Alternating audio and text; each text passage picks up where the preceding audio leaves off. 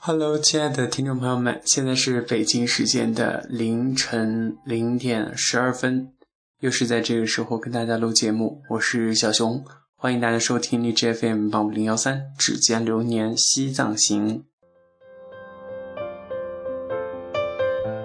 今天小熊和一波不认识的陌生人，同样是旅行者，拼车从美丽的波密到了。有“小江南”之称的灵芝，哇！一路上各种惊心动魄。说说波密吧，波密是一个四面环山，能够看到雪山的这样的一个啊小县城，非常的美。而且今天小熊在离开之前呢，去当地的中国邮政盖了一个邮戳，总想在路上留下一些。值得纪念的东西，盖邮戳是一种好的选择。现在出来旅行，一般都是一天只吃一顿饭的节奏，所以早上很重要，早餐很重要。早上吃了这个油条、包子，还喝了一碗稀饭，之后就到当地的一个比较大的超市去买了一些这个生活必需品，比如说吃的东西。呃，士力架呀、饼干呀、水呀什么之类的，买好之后呢，就准备徒步去搭车了。结果，在一个小的停车场，也就类似于车站的地方吧，被几个女生拦下来说：“就等你一个了，赶紧上车，咱们拼车走吧。”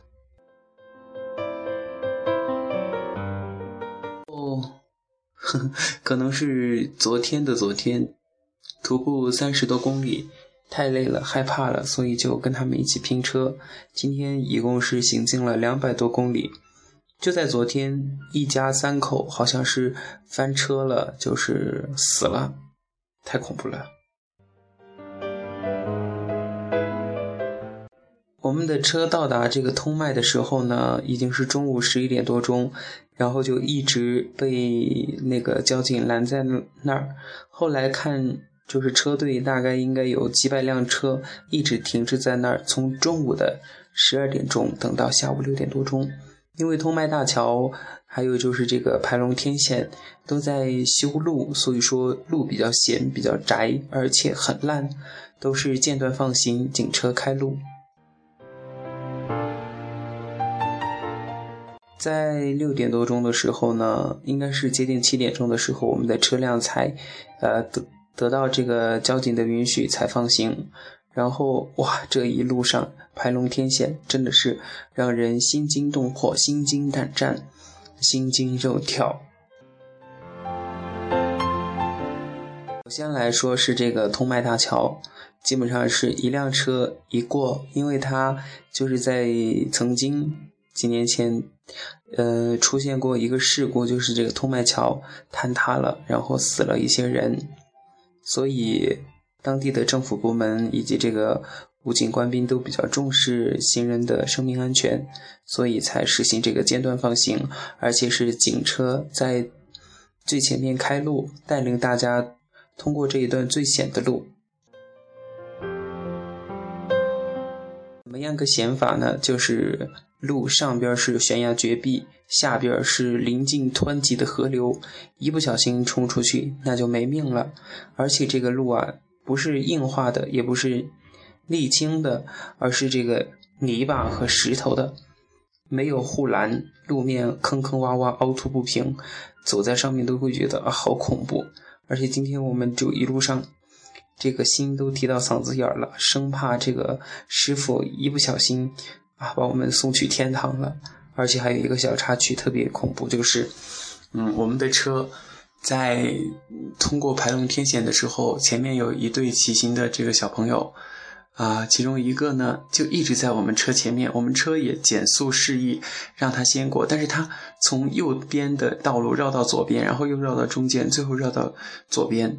本来我们都知道交通规则是要靠右行的。后来差一点就和我们的车撞上了，追尾了。然后我们师傅很生气，就说：“你会不会骑车？”那个小伙伴很激动，然后话还没说完，双手松开了，他说了一句：“这个我给你让路。”然后人带着车一下子不见了，翻过去了，下面就是悬崖和这个河流。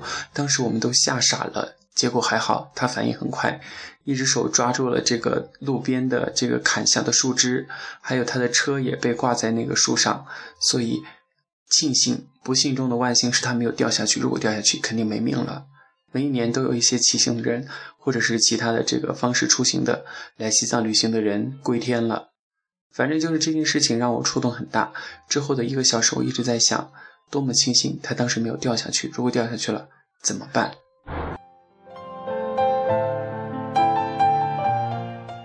和其他的认识的新的小伙伴一起拼车，每个人一百块钱，从波密坐到林芝。林芝真的很美。